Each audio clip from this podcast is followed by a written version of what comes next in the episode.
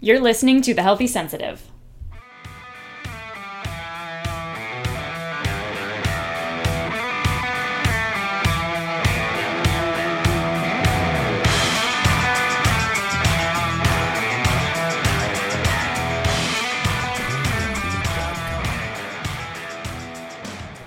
Hey everybody and welcome to The Healthy Sensitive, a podcast for those highly sensitive people and or introverts who want to figure out how to live big and stay healthy at the same time. You want both of those things. You want to have your cake and have it be sugar-free and be delicious and I don't know, this metaphor is probably not working. Anyway, welcome. I'm Leah Burkhart, your hostess on the show, and today I want to talk about curiosity. It's not just to kill cats, I swear. So, this is something that I spent some time, uh, I don't know, studying, listening to. I was uh, at the Boston conference, I know I've mentioned that, and this came up as one of the topics. And curiosity is something I've always been enamored with. It's the one thing I find to be, I think, the most disarming when I'm faced with a person who's curious. It's a quality that when I'm able to stay in that space, it can counteract all kinds of negative experiences, or even if it's not counteracting it, it can reframe it. So, just by bringing curiosity into circumstances and situations, it can breathe some life into it and make things more interesting. And so it was really neat to be at a health conference and a gentleman stand up to a very like a fabulous speaker. Uh, his name is Todd Kashdan. I hope I'm pronouncing his name correctly. At any rate, he wrote a book called Curious? Question mark and it's all about the benefits of curiosity. Uh, I'll be bringing in a few other, sor- well, just a couple other sources as well, but most of the podcast for today is about his book and some of the insights I took away from that, as well as his talk that he gave at the conference. So I hope you enjoy it. Uh, anyway, so basically, what we'll talk about: what does it mean to be curious? Uh, what are some of the benefits of curiosity? There are tangible benefits. It turns out it's not just a fun thing that I like. Uh, is there a shadow side to curiosity? And it turns out there is.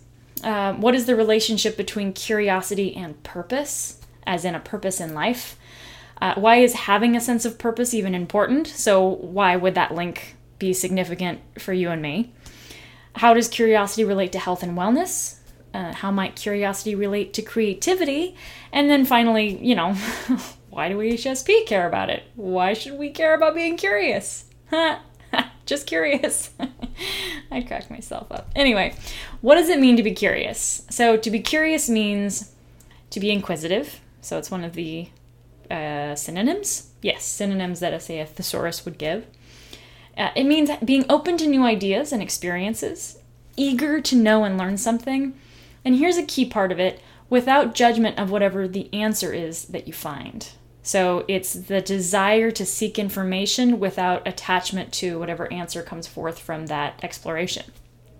Uh, seeing the world through the eyes of what is called beginner's mind, that comes up a lot in really any kind of behavior change program that you might have either been witness to or participated in or read about. A beginner's mind is kind of a it's a buzzword or buzz phrase. Anyway, process oriented at, that is curiosity is. So it's not about the answer, it's about the question. So when someone is truly being curious, yes, they want the answer, but the joy is in the examination, the joy is in the venturing out to discover. So yeah, the joy is in the the adventure toward discovering that answer because if you know anything about curiosity, once it's satisfied, well the excitement kind of dwindles. It's sort of like oh my god, I'm so hungry, and then you eat, and it's like, oh, I feel much better. But then, well, you're not hungry, so it's a very different experience. Anyway, so curiosity tends to be process oriented, not outcome oriented.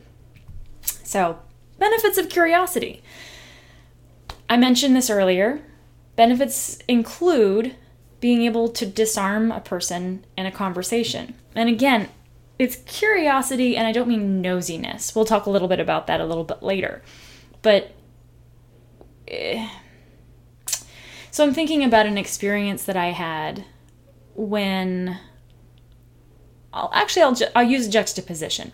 I remember being a kid and my grandmother who frankly, I mean she basically was a second mom to me. I call her Nana. I was staying with her and for an amount of time. It was a fairly long amount of time. And she was about ready to take me to school.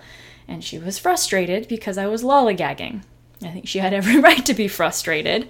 She wanted to be on time for her. She had to go to something after I was done after she was done taking me to school. So she's tapping her fingers and she's going on and on and I'm frantic because oh, that's right. The reason I was running late was because I couldn't find something. I was losing my marbles. Trying to find I think it was I don't know if it was a homework assignment, I don't know if it was a my favorite pencil. I, don't know if it even matters, but at some point in the midst of the chaos, she just said, Oh my god, Leah, you just have to calm down. Which you can imagine how well that worked if the outcome she was seeking was a calmer child. um, yeah, it didn't. It didn't work at all. I use that as an example because it's a very human example. She was she's an incredibly kind person well intentioned, and she was extremely generous with her time to be giving so much of it to me. So I'm not trying to belittle her in the midst of what was very real frustration and valid, but rather the opposite of that. If you really and truly wanted to get someone to calm down, curiosity can be a great way to do that because curiosity doesn't demand that the person in question be calm. That's the irony or maybe the counterintuitive quality of this stuff. And I was dating a man who I lovingly called him Spock. So you know how a lot of couples they would say like, "Oh baby," or "Oh love," or "Oh yeah, no." My pet name for him was Spock. All kinds of rational, just with I don't know a bucket load more of compassion. So delightful human being. And I can remember I was in the midst of some kind of an emotional hurricane. I don't remember the why of it, I just remember the pain of it. And he was just curious. Like, well, what's it feel like? What's that like? What triggered it? And I can remember, you know, in the midst of it going like, I don't know, I just feel crazy. I'm so sorry. And his response was, well, emotions aren't rational. That's fine. They're not supposed to be rational. It's not really how emotions work. And it was that calm sort of, it's fine, it's fine, mixed with the curiosity. And I think the final, I remember, oh, I remember, I think part of the issue was that I wasn't sleeping well and it was late at night and I was lamenting, like, I, I feel like there's something very seriously wrong with me. And he patted me on the back and I said, I, I don't think I'll ever get to sleep. Like, what if I can't ever get to sleep? And what if I can't control this? I mean, why? Why can't I control this one thing? It should be so easy to just be able to go to sleep. And he looked at me for a second and he said, Well, yeah, what if you can't? And for whatever reason, I think I stopped mid cry and kind of looked looked at him because I wasn't sure if he was trying to be, you know, if he was extremely fatigued and just trying to be a smartass or if he was really asking a question. And I looked at his face and it was very authentically curious. And he said, No, seriously. If it really is the case that you can't control this thing, what does that mean? I would think that meant you're also not responsible for it. Like, if you can't control it, it probably isn't your fault, right? So, what if you can't control it? What does that mean for you? And I don't know that I ever came up with an answer but I immediately calmed down because I switched from being frustrated about a thing that I couldn't control into the realm of being curious. Like, whoa, yeah, what if I can't control this thing? What if that's not how sleep works? Newsflash for any of those out there who are listening, if you thought sleep is something you could control, I have news for you.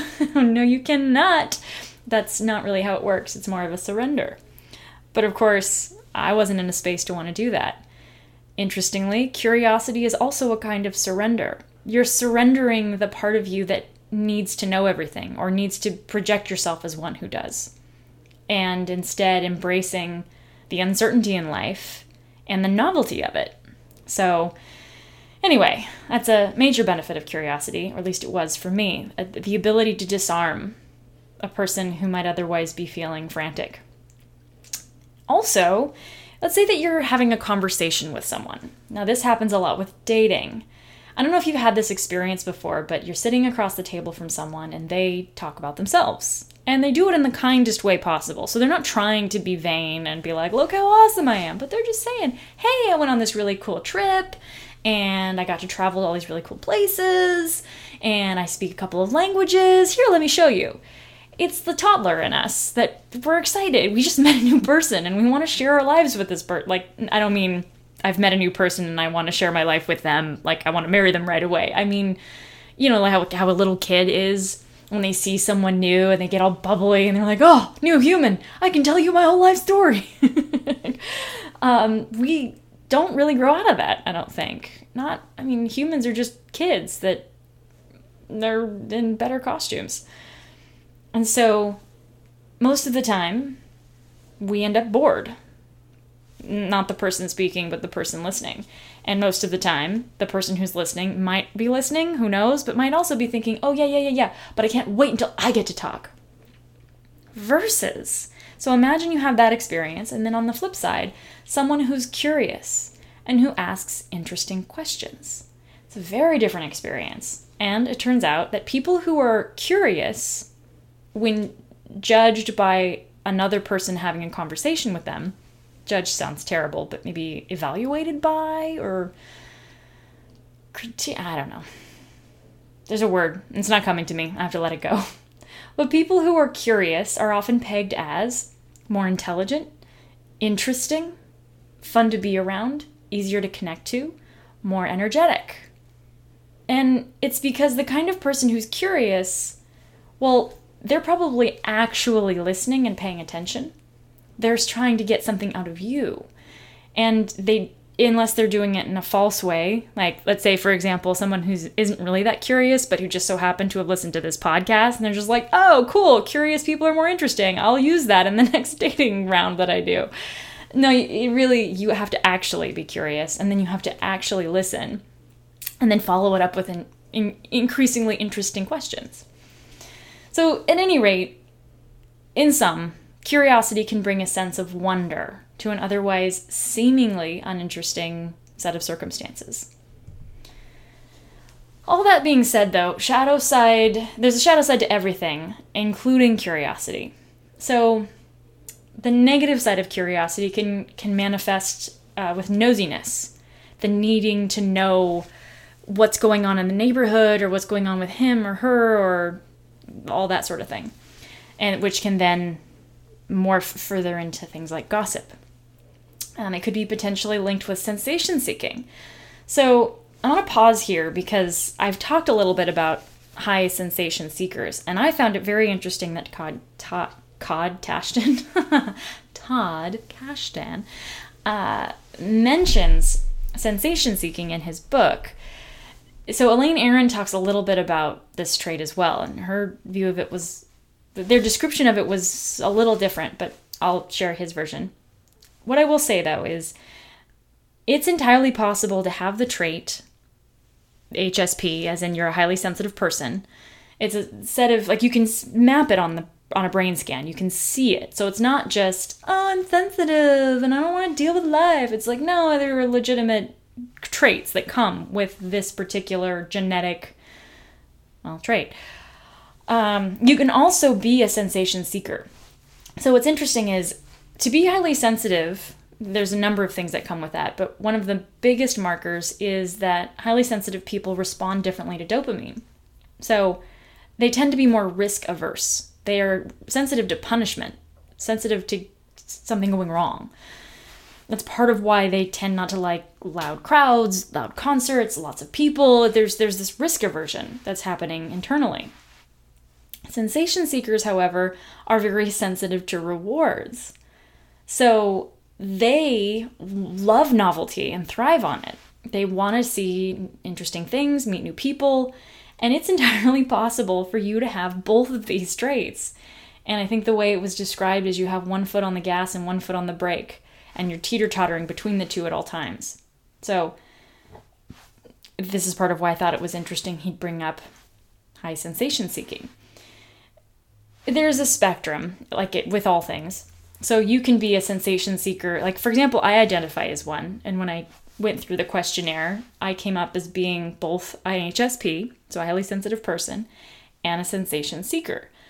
Because I am sensitive to risk, I don't like it. Um, I thrive in circumstances that tend to be quieter.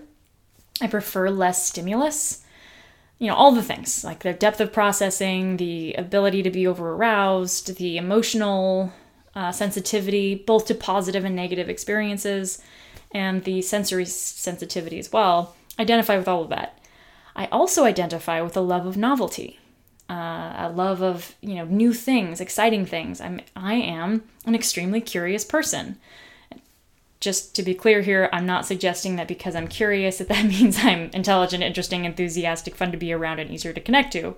Those were the traits I mentioned in the last section, little segment. Uh, I merely say that I identify as one who likes to ask a lot of questions. And there seems to be a link between a person who would be curious and a person who could potentially be a sensation seeker. Now, on the milder side, because I would consider myself to be a very mild sensation seeker, People talk to me all the time about wanting to jump out of an airplane, and I think that's fascinating. I think it's super interesting. I see someone do it and I think, now there goes an adventurer. I am, well, no, I, I don't understand why a person would want to jump out of a perfectly good airplane. I don't get it. So, I am on the milder side of a sensation seeking spectrum there are those who would be the opposite not the opposite but they're on the way other end of that spectrum maybe they want to jump out of airplanes they seek novelty as well as the intensity of new experiences i seek intense experiences in the form of intense music. So i went to a concert with a very close friend of mine to go see florence and the machine. I love father john misty. I find the music to be intense but I wouldn't describe them as overly stimulating. Not because they aren't interesting, but they aren't, it doesn't attract a crowd of people who are gonna get into a brawl or a mosh, like if you're at a heavy metal rock concert. I know that that's not my jam because I went to a heavy metal rock concert and decided very quickly, oh no, I do not like it. Don't like it at all. Anyway, if you're a person who's a high sensation seeker and you're on the other end of the you're sort of the far end of the spectrum you might end up doing some things that are quite dangerous and potentially life threatening uh, oh also sensation seekers just like hsps they tend to have trouble in romantic relationships well with an hsp they have trouble because they're so dang sensitive about everything i mean it's a little bit more nuanced than that but that's the summary um, sensation seekers get bored. They want novelty. And so they're sort of constantly trying to reinvigorate a relationship. So you can imagine why it might be a little difficult to be in a relationship with me. anyway, moving on. So, what's the relationship between curiosity and purpose? So, we've talked about curiosity and how it has a shadow side. There are benefits, there are pitfalls. What, what's the relationship, though, between curiosity and purpose? Well, people who are curious are more likely to be proactive about seeking out things that interest them, which often can lead to a sense of purpose. Uh, people who are curious tend to be open to new ideas and experiences. So, I don't know if you know about the five traits, the, the five primary traits, or I don't know how they're called exactly, but it's introverted versus extroverted. That's number one. Openness to experience, neuroticism, conscientiousness, and agreeableness. So, uh, people who are curious tend to score high on the openness to new experience. Uh, that can lead a person to easily identify their purpose because, again, they're open. Curiosity can spur us to actions that make us second guess force fed purpose that others might have wanted us to have, but which might not, in fact, resonate with our sense of values. So, as an example, let's say that you were born and raised in a religious family, insert whatever religion you'd like, and you were sort of indoctrinated into the tribe, if you will. And at some point you realize, you know, this just doesn't quite fit. I don't think I like it. You, a curious person might be the type who would dig deeper well, if this doesn't resonate, what what does? Whereas a less curious person might just kind of swallow the pill and stay in the matrix, so to speak. Um, curiosity also allows us to be able to tap into what our values are in the first place. So, people that aren't that curious don't tend to even know what their values are because why would it occur to them to ask? I'm not suggesting that that's bad necessarily, but it's like, no, my life's pretty good. I don't necessarily need to know my deepest, darkest secrets and values. And, you know, I, I get up, I go to work, I enjoy my life, I enjoy my people. Why do I need to keep digging? like, leave me alone why is having a sense of purpose important? Like, why would I bring that up in a podcast about curiosity? And why would I bring up either one of those in a podcast for highly sensitive people? Well, in order to make any change in life, and I'm going to include changes like, oh, wanting to lose weight, wanting to build a business, uh, wanting to finish a degree, even if you're working full time, like, you know, big ticket items, things you want to get done. If you want to make these kinds of big changes in life, you need three things. You need to know what, as in what to do. Like if you need to lose weight, it's pretty simple eat less, move more. Very difficult to execute, especially if you have to do it all the time. If you want to save a lot of money, spend less, make more. like, it's simple, but it's very challenging. So, in order to execute that and not feel like a crazy person, you've got to know your why. Why do you want to lose weight? Why do you want to save money? Why do you want to start a new business? Eh, how would your life be different if you did this thing? In what ways would your life improve? Who else around you would benefit from the change? It has to be a why that's compelling enough that it would even would spur emotion.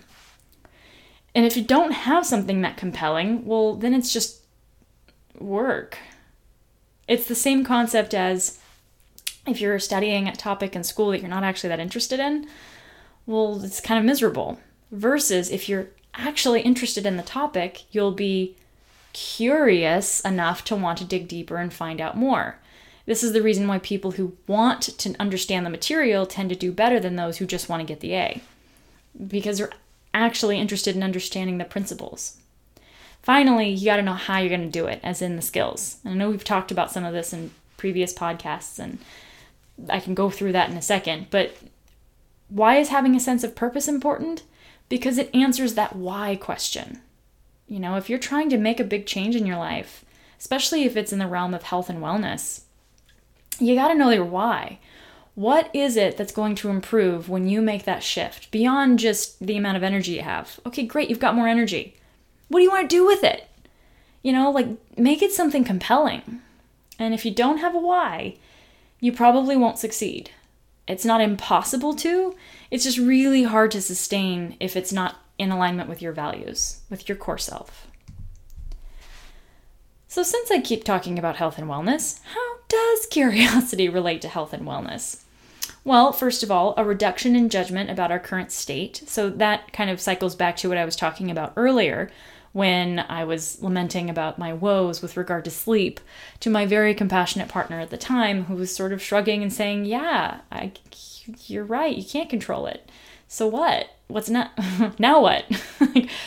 so basically what he was inviting me to do in that moment was to stop judging myself for my inadequacies in the realm of sleep because if it really is true that I can't control it, it's also true that maybe I shouldn't be blaming myself for it.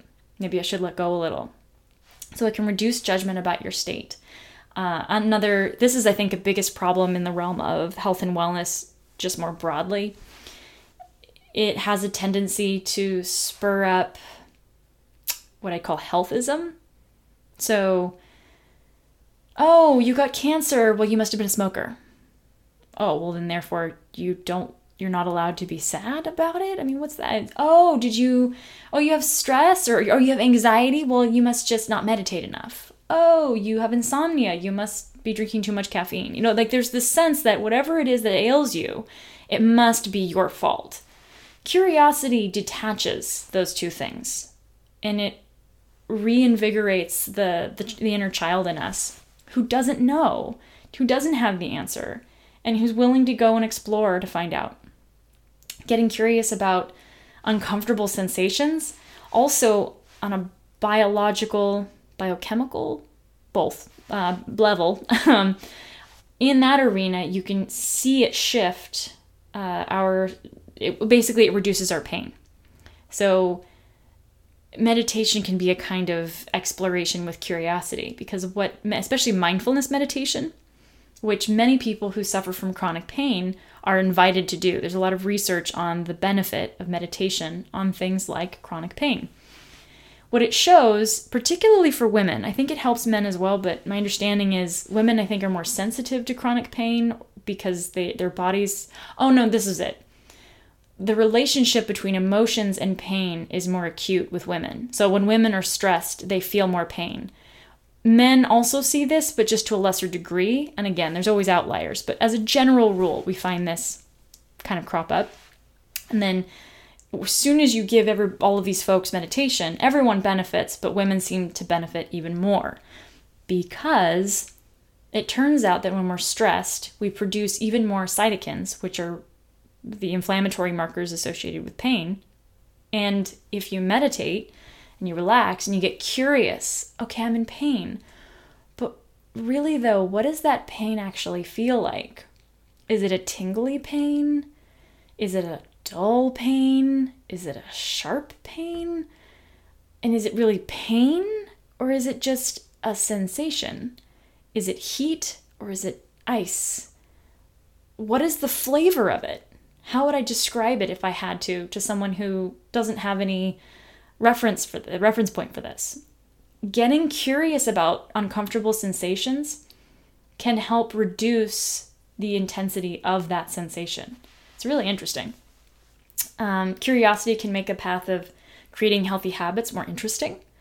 So, as an example, imagine if instead of saying to yourself, I must exercise an hour a day, and I must eat all these vegetables, and I must only eat 1200 calories, and it's like, I must, I must, I must, versus, huh, well, I know I probably should move more. But what's something that I actually like doing? Is there an exercise I would be willing to do all the time?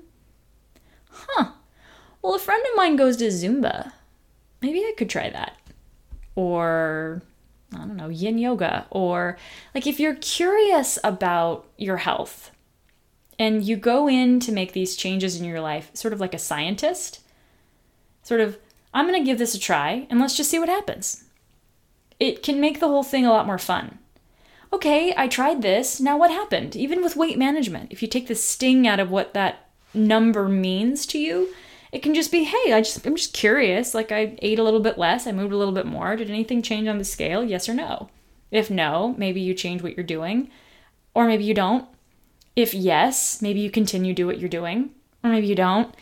But it's that curiosity that can make the process feel a little bit more like play instead of work.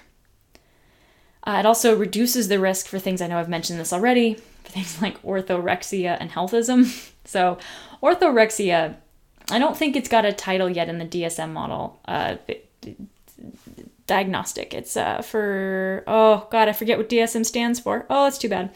But basically, it's the base a big ass book of a whole bunch of psychological uh, maladies. And orthorexia is not in the DSM and uh, hasn't worked its way there yet. But there are people in psychological circles who have coined this phrase for people who have an unhealthy preoccupation with healthy eating.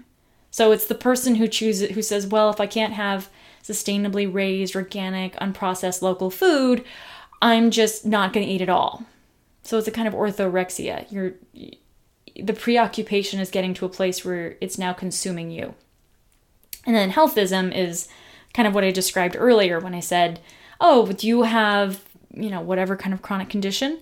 Oh, you have diabetes, you must have eaten too much sugar, and that therefore it's your fault. Get over it. Stop doing that thing."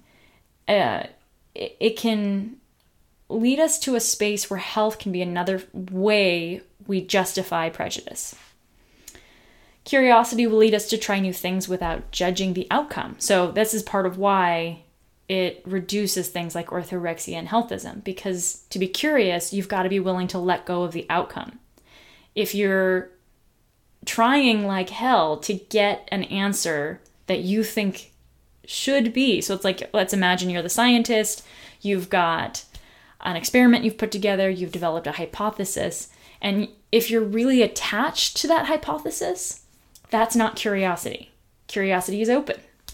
So curiosity is very much in the realm of you know, trying new things without judging the outcome. Curiosity can improve our relationships, which also has a direct impact on our health. I, you know, there's one gentleman I can think of in particular where if there was any emotional, especially if I was, um, I was going to say sad, but not sad, vulnerable, like a very intense, vulnerable kind of sad he wanted to fix it and fix it pronto, or he just wanted to get mad at it. He didn't know how to. Obviously, this was not my dear friend Spock. Um, very different creature.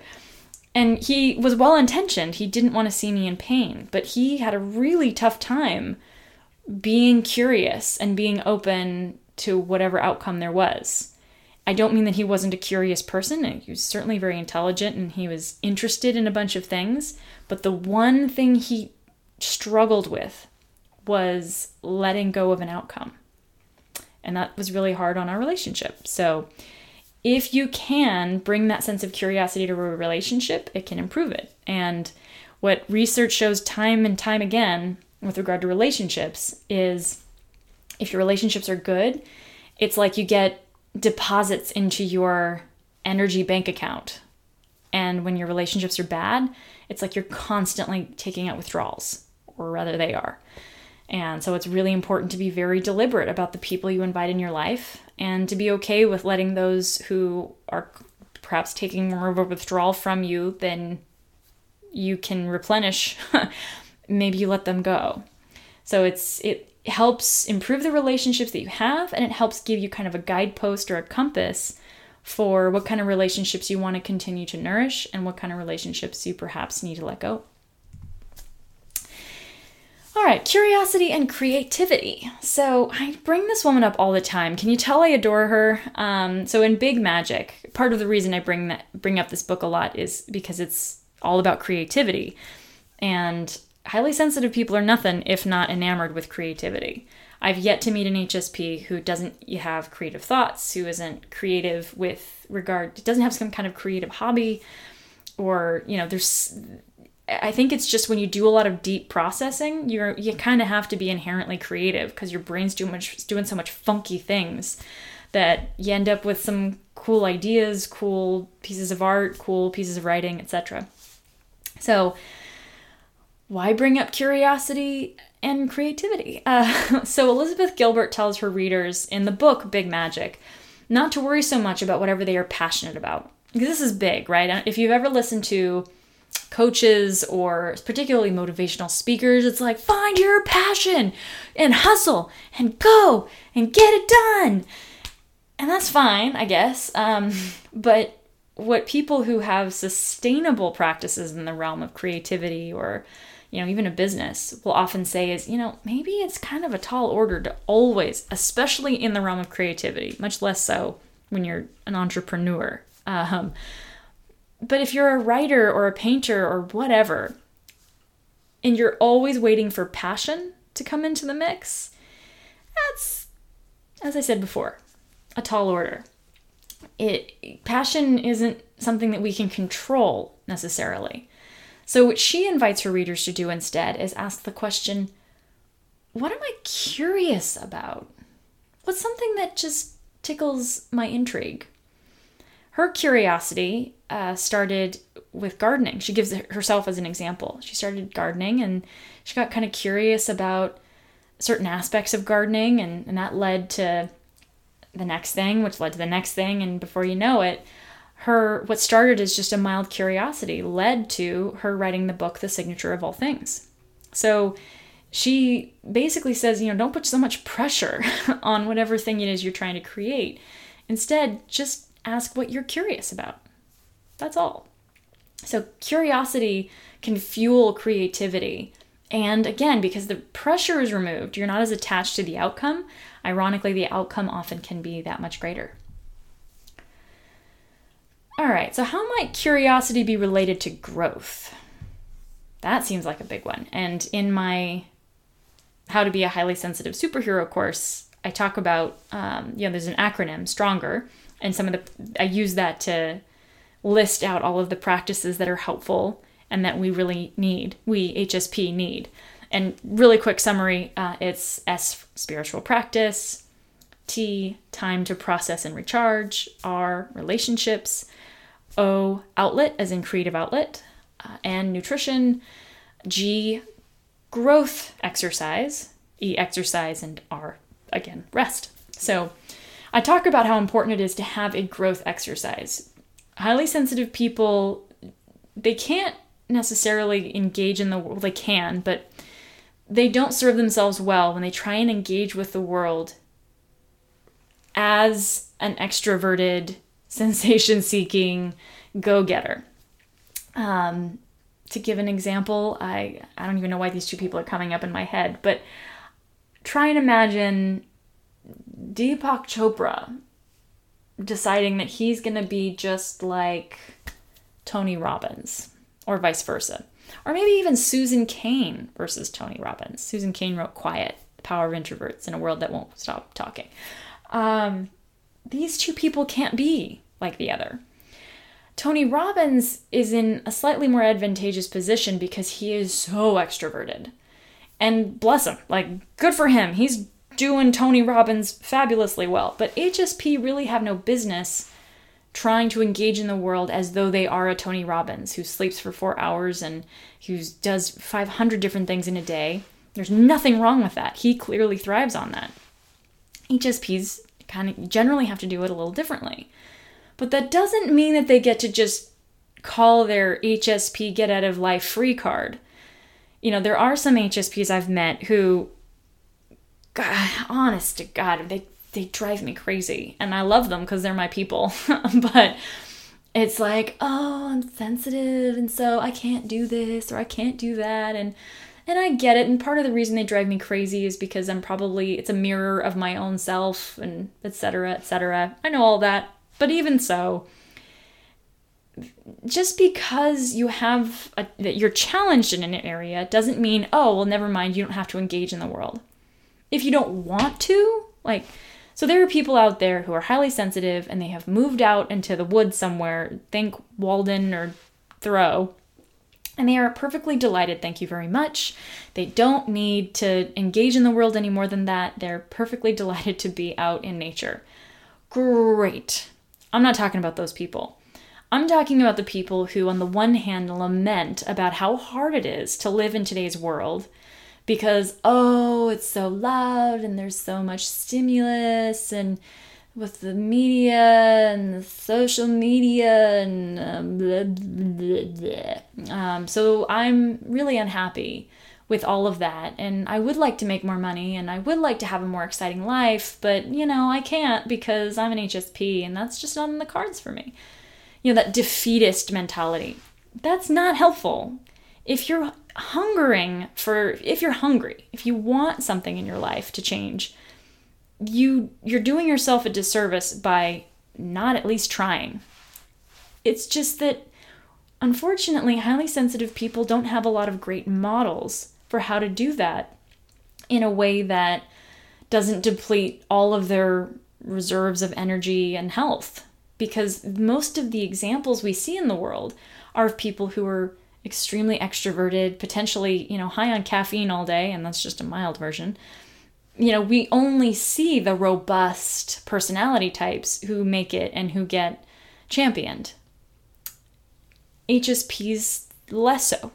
Um, so, to answer the question, how does a highly sensitive person seek growth and seek, you know, to increase their capacity without going absolutely bananas, Beth Buelow, in her book The Capacity Zone, talks about the sweet spot of how to how to engage in this way. You know, she said, you know, think of it like a rubber band. You wouldn't want to take the rubber band fresh out of the bag and just pull it tight and fast, like it would snap. And that's how a lot of HSPs end up feeling. They try and pull as hard and as fast as their extroverted peers do. But what they don't understand is HSPs have a rubber band that's a little tighter, it's a little thicker. You know, I mean, that can be a good thing, but it also means it's less flexible, at least initially, when it comes to stimulation. So they just need to be able to know what the sweet spot is, that perfect stretch. Constantly just pushing, gently pushing, pushing, trying to stretch, push. Anyway, so she makes the remark that yes, you want to improve on your capacity over time, but you just don't want to push so hard and fast that you snap. Curiosity is a great way to gently push those boundaries because, again, you're not attached to an outcome. And so if you're curious about something, it's sort of like, okay, well, I I don't seem to do really well in big loud crowds. But someday I would love to I don't know, do a TED talk maybe or I would love to be able to get on a roller coaster, or maybe I love roller coaster. This is totally me. I love roller coasters, but man, when theme parks are super crowded, it's intense. It's a lot of human interaction for a day. And it's like, okay, well, I want to build up so that that just doesn't bother me quite as much. Maybe I start with something that's smaller. Maybe I go to Academy of Sciences or something, and I go on a day that I know isn't as busy. And then gradually I move into the realm of, okay, well, what if I try this thing that has a little bit, you know, even more people? And I just, I build up my capacity with curiosity and with compassion. Try doing this next thing. How did that go? Ugh, not so well. Well, pull back. Give yourself some time to rest. That was a very successful experiment. Nothing went wrong. You just found that that wasn't, that, that was too soon, too fast. Now just rest and go back out there. So, anyway, um, so now that I've talked a little bit about curiosity and the benefits, and it's so great for growth, and it's so great for uh, relationships and potentially your health practices, now what? um, how do I get me some curiosity? So I put some tools in the healthy sensitive community that I think you'll appreciate. These tools, just to be clear, um, I did not design them. I'm sharing some of the tools that I picked up from the conference that I attended. So if you go to my website, www.thehealthysensitive.com, and you click on join the community, I'm adding this tool. Uh, it's a curiosity and exploration inventory, and it allows you to get a sense of what your like the what your realm of curiosity is right now. And then things I'll give some tips and tricks on how to play with that in order to either expand it or capitalize on it. And yeah, so I highly recommend going to see if you're curious. Ah, yeah, like I threw that in there. If you're curious, come and see my curiosity inventory. I'm a funny girl. Anyway, so that's all I've got for today. Um, I am some just kind of fun news.